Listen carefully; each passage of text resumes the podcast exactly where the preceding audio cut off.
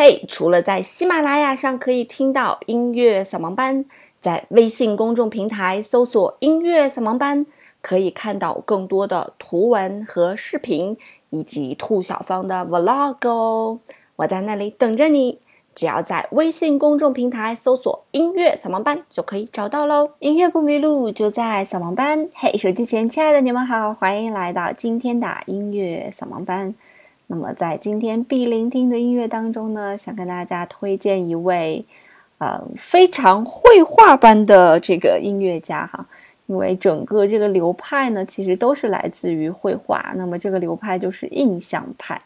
其实听到“印象派”这几个字，“印象”这两个字，也就能想到，它并不是在表现具象的东西，而是在表现脑海当中的东西。所以从绘画上面来讲，它就是很在乎光影，而非具象，而非把人画的很具体，所以看起来好像都是模糊的一样。那绘画很好理解这个印象这两个字嘛，对吧？因为它很具象。那么音乐要怎么样去理解印象这两个字呢？我们先不妨来听一下今天的这首作品——德彪西的《月光》。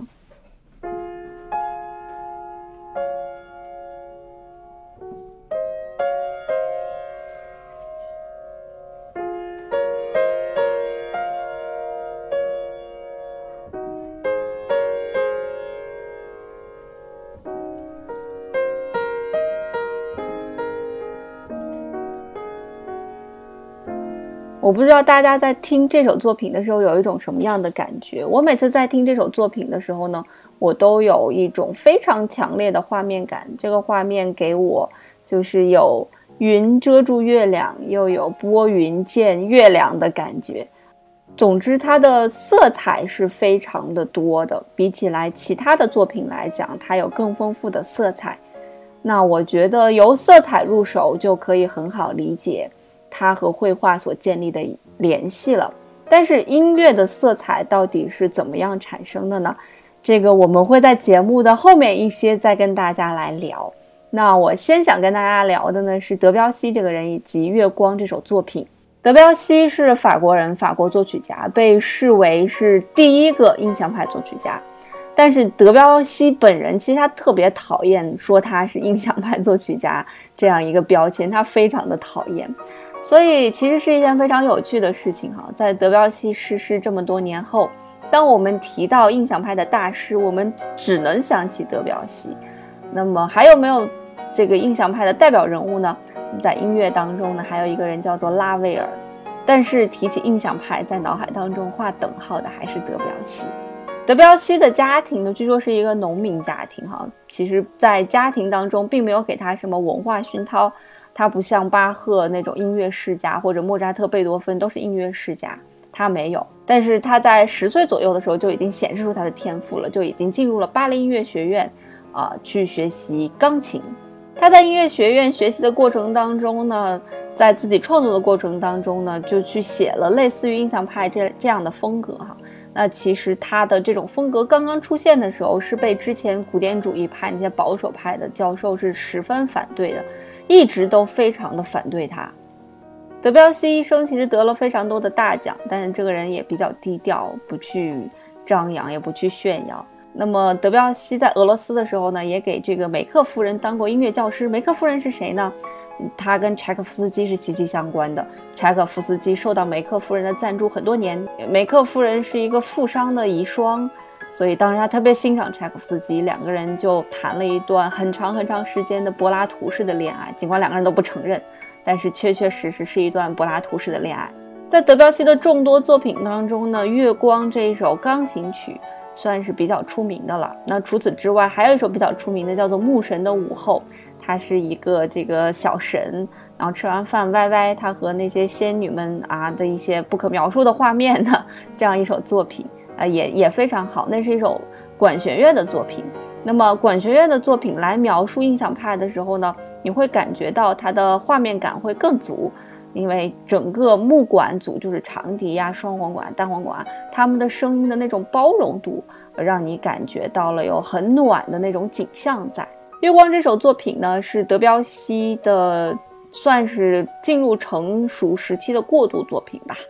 那么这首作品呢，大概是在他二十八九岁的时候写的，呃，一个钢琴组曲，叫做贝加莫组曲的第三乐章。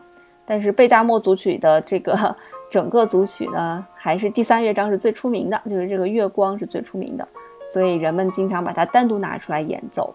那么这首作品也是钢琴业余考级九级当中的一首作品。它的这个明暗的对比呀，这个旋律明暗的对比，就像是我们大家看到的月亮一样，包括它的一些弱和强，一些和声就会增加一些这些印象。在提到德彪西的月光的时候，你肯定会想到贝多芬的月光奏鸣曲，但显然这两个东西是完全不一样的两个东西。德彪西的月光就是月光，而贝多芬的月光却不是月光。我记得小的时候上小学的时候，老师曾经讲贝多芬的月光的时候，还误把德彪西的月光拿来给我们听。然后我告诉他，我说这个不是德彪西的月光。所以两个月光相比较起来，可能贝多芬的月光更有名气一些，但是大家听到德彪西的月光听的会更多一些。当你在去演奏德彪西的作品或者聆听德彪西的作品的时候啊，当你听了很多他的作品的时候，你会发现很多作品它都有很多的相似性。那么这个相似性来自于什么呢？来自于它所使用的这个音阶的不同。那什么叫音阶呢？我们知道有大调音阶，哆来咪发嗦拉西哆。我们也知道有小调音阶。那么大调和小调，它们所彰显出来的音乐色彩是不一样的。而德彪西所采用的既不大调也不小调，它叫做全音阶。那我们说什么是大调呢？大调的感觉大概是这样子的。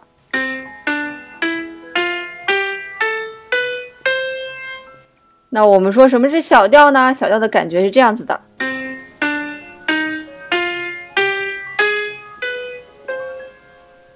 那我们说什么是德彪西的全音阶呢？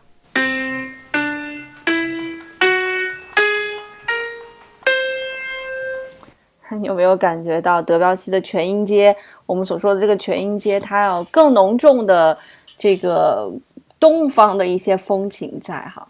那如果把它讲的非常非常的乐理化呢，就是因为大调音阶，它们有大二度有小二度，就是它们音和音之间的关系是不一样的。那么在小调里面的音和音之间的关系也是不一样。为什么不一样？因为你去看键盘啊，键盘上面有黑键有白键，有七个白键有五个黑键，那都证明白键黑键白键黑键不是一一匹配的，所以就有的音之间没有黑键嘛，因为七个对五个嘛。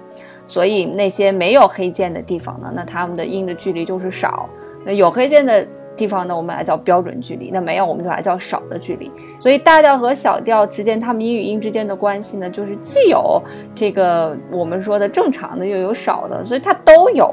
而这个全音阶呢，它所有音与音之间的距离是平均的，要不叫全音阶呢，就音和音之间全是全。所以你听起来这种东西非常的中庸。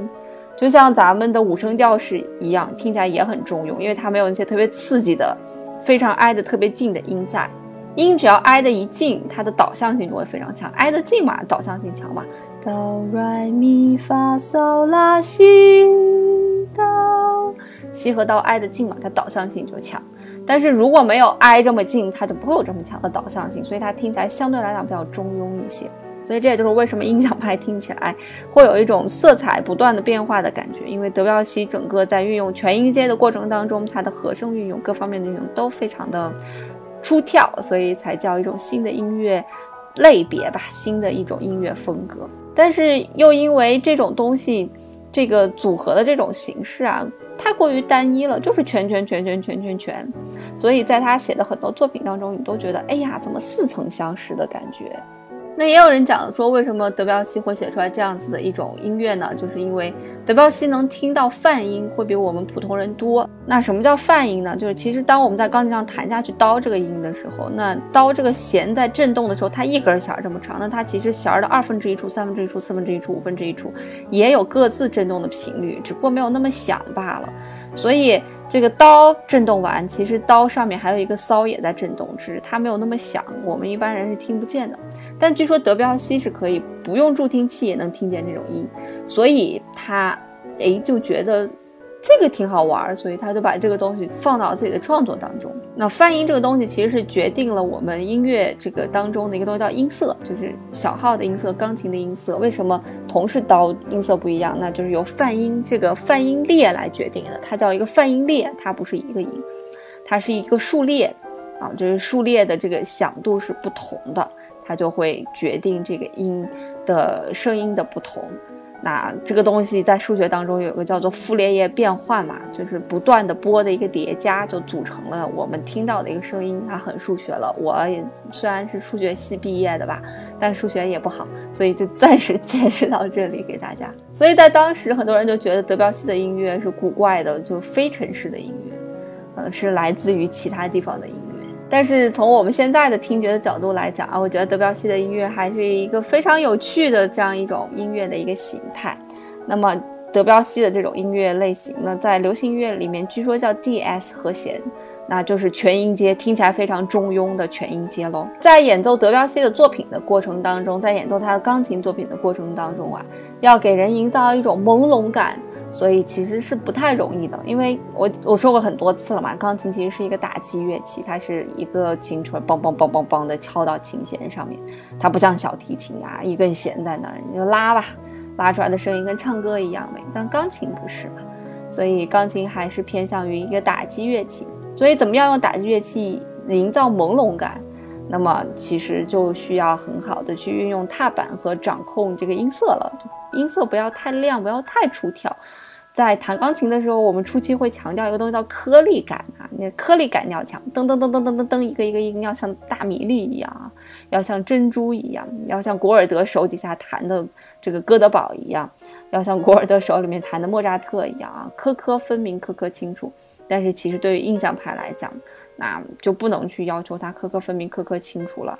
在绘画里面都要要求颜色混于一片，哈，在音乐当中，那这个颜色怎样混于一片呢？就是让它的音色是充满朦胧感的。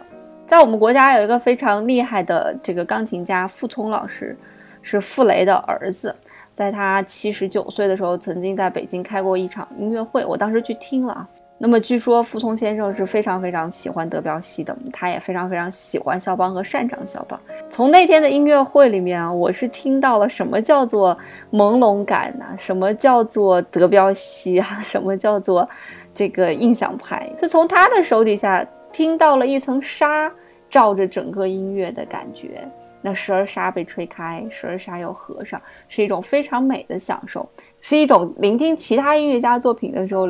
没有聆听出来的一种风味，很有趣，很有趣，很有趣。所以大家也可以去听一听德彪西的其他的作品，包括《牧神的午后》这种管弦乐的作品，包括他还非常有名的有《大海》，还有非常有名的就是阿拉伯风格曲，其中有两首阿拉伯风格曲非常非常之有名啊，你一听就能感觉出来，哎。和我们中国的作品很像，因为咱们中国是五声调式嘛，它所运用的这种全音阶和五声调式在很多方面有非常相似的地方，它的包容感是一致的，所以你在他的作品当中也感觉东方风味很浓厚啊。那其实也就是由这个音阶所来造成的。嗯，那在他们的创作过程当中，除了音阶这种，我们把。音阶和旋律这种东西称为是单向的嘛，对吧？它没有纵向，它只有横向。在这种除了单向之外，在纵向和声上面也是有很多可取之处的。大家可以来聆听一下德彪西这种印象派、这种类似于绘画和色彩的音乐。可是为什么这个音乐的类型没有说发展的那么壮大呢？从我个人角度来讲，我就觉得，其实他所选用的这个全音阶本身就是有局限性的。当你在无数次聆听德彪西的作品的时候，你就感觉相似性已经很浓了。所以再怎么样去出跳，可能就不是这个风格了。那不出跳，这个风格之内也就只能写成这样了。所以代表人物也很少，德彪西，那代表作品也不多。